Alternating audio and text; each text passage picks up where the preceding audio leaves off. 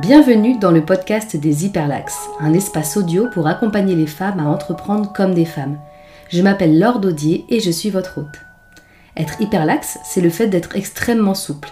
Et il en faut de la souplesse pour évoluer dans le milieu entrepreneurial d'aujourd'hui quand on est une personne menstruée, cyclique, parfois enceinte, en postpartum, mère, en deuil périnatal ou en pleine ménopause. Alors que le monde de l'entrepreneuriat valorise surtout ce qui tient de l'énergie masculine, l'action, la croissance, la prise de décision rationnelle, les données chiffrées bien tangibles, on a parfois envie en tant que femme d'utiliser aussi les atouts de l'énergie féminine.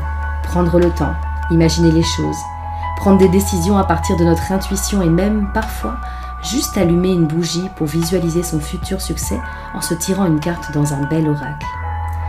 Ici, vous êtes dans un lieu où on peut le dire, l'assumer où la féminité est à la fois une réalité et un atout pour entreprendre. Ici, on parle de ce que c'est d'être une femme qui développe son business en vrai. Oui, nous méritons le même succès que les hommes, mais nous ne sommes pas obligés de l'obtenir de la même manière. Dans chaque épisode, je vous plonge dans une histoire, légendaire ou réelle, qui a provoqué en moi un déclic sur comment nous pouvons, aidés par notre grande souplesse d'esprit, entreprendre avec succès et épanouissement, des femmes.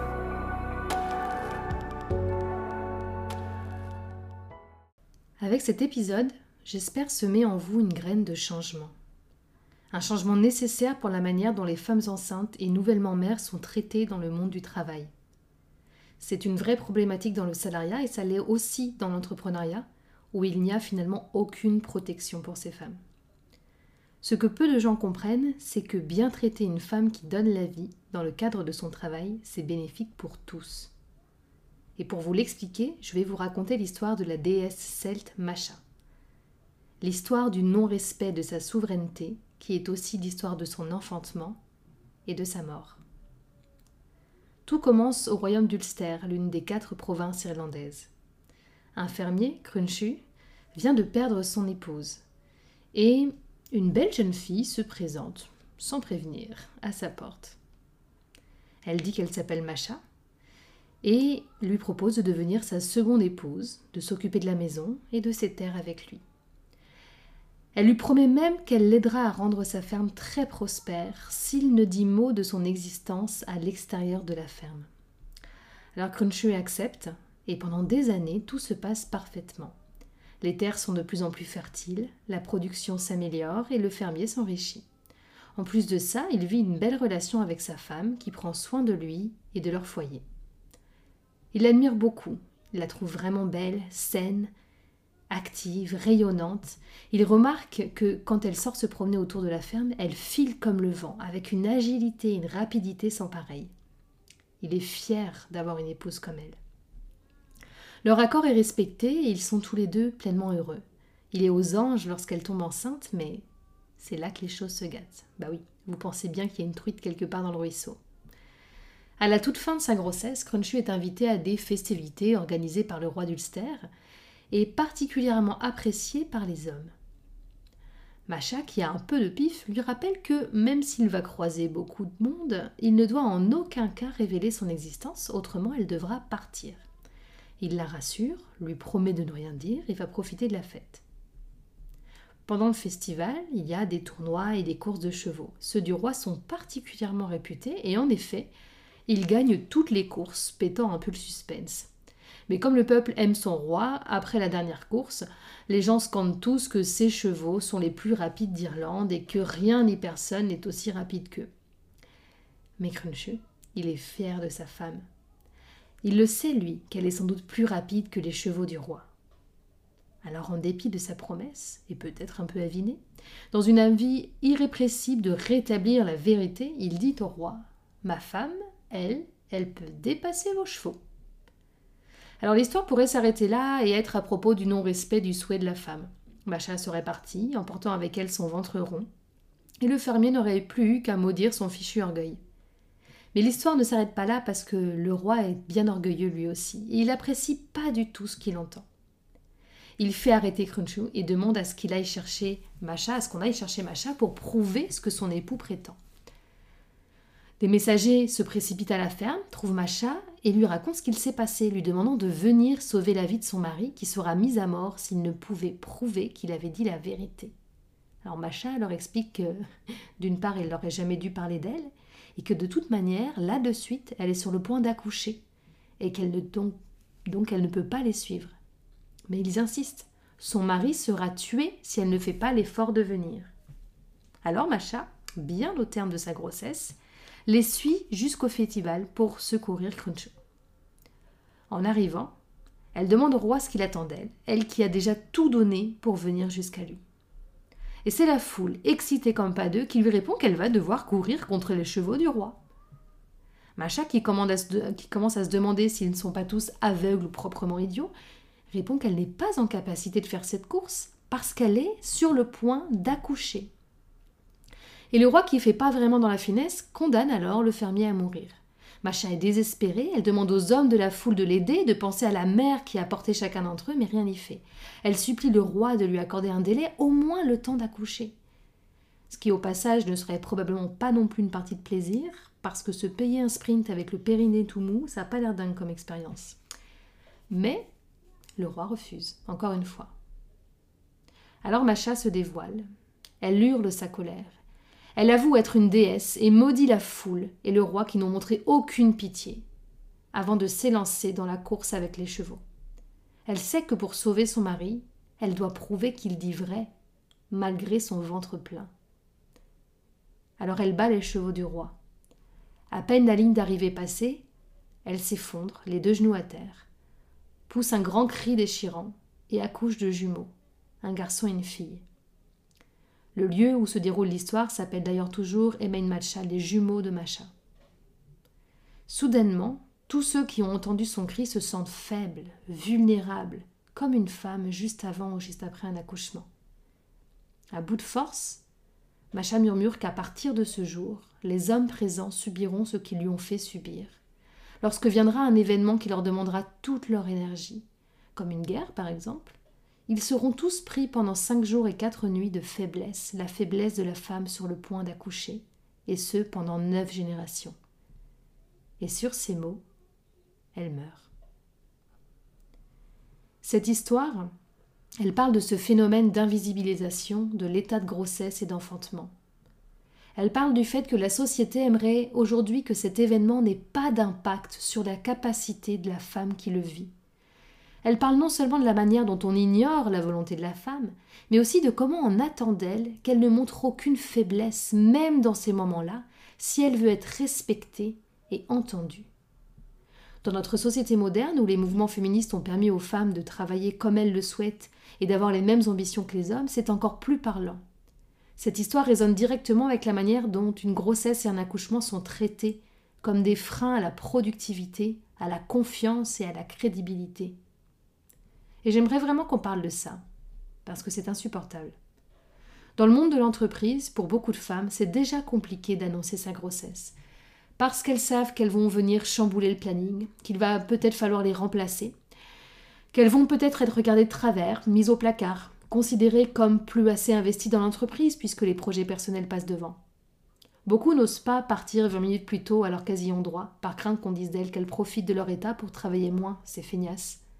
D'autres ont des remords à ralentir, à partir en congé thérapeutique avant leur congé maternité, et encore plus lorsqu'il s'agit du premier enfant. Comme Macha, qui fait passer son état et elle-même au second plan pour aller secourir son mari, ces femmes font passer les besoins de leur entreprise et de leurs collègues, qui, eux, n'attendent pas d'enfants, avant les leurs. Sur les grossesses suivantes, souvent on voit un changement, pas toujours, mais chez beaucoup de femmes, parce que beaucoup comprennent que finalement, bah, les gens qui ont envie de juger jugeront de toute manière, alors autant prendre ce à quoi on a droit. Mais au moins, les femmes salariées sont protégées par la loi. Elles ne sont pas protégées du harcèlement et des différences de traitement au quotidien, certes, mais tout de même, le cadre légal est là pour les soutenir et pour leur donner raison si ça se passe mal et qu'elles décident de dénoncer un mauvais traitement. Pour les femmes entrepreneurs, il n'y a aucune protection. Même financièrement, on est loin de, la garantie de la sécurité qu'ont les salariés. Alors oui, il y a des indemnités de congé maternité, mais c'est bien tout. Quand une entrepreneur est enceinte, non seulement ça peut être vu comme un pépin dans le planning de ses clients, de ses équipes ou de ses partenaires, mais en plus de ça, elle doit gérer ça toute seule. Pire, rien ne la protège pendant son absence. Rien n'empêche ses clients d'aller voir ailleurs, rien n'empêche ses partenaires de changer de crèmerie, rien n'empêche ses associés de prendre des décisions sans elle et malgré elle.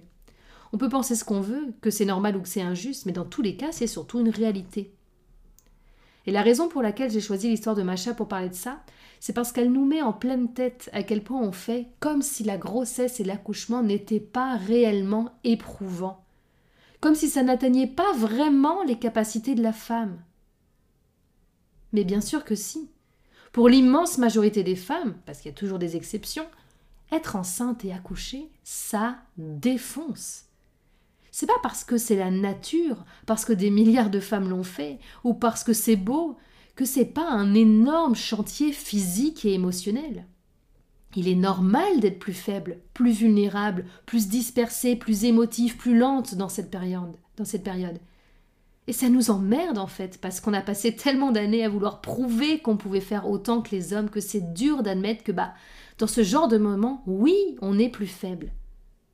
La grossesse et l'accouchement, c'est pas pathologique, c'est pas des maladies, mais il n'empêche que le corps, à ce moment-là, donne l'essentiel de son énergie à fabriquer un être humain.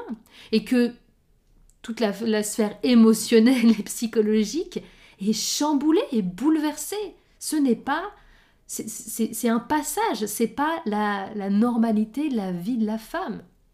Bon, à part certaines qui, qui en enchaînent beaucoup, mais c'est quand même un événement, c'est pas le quotidien.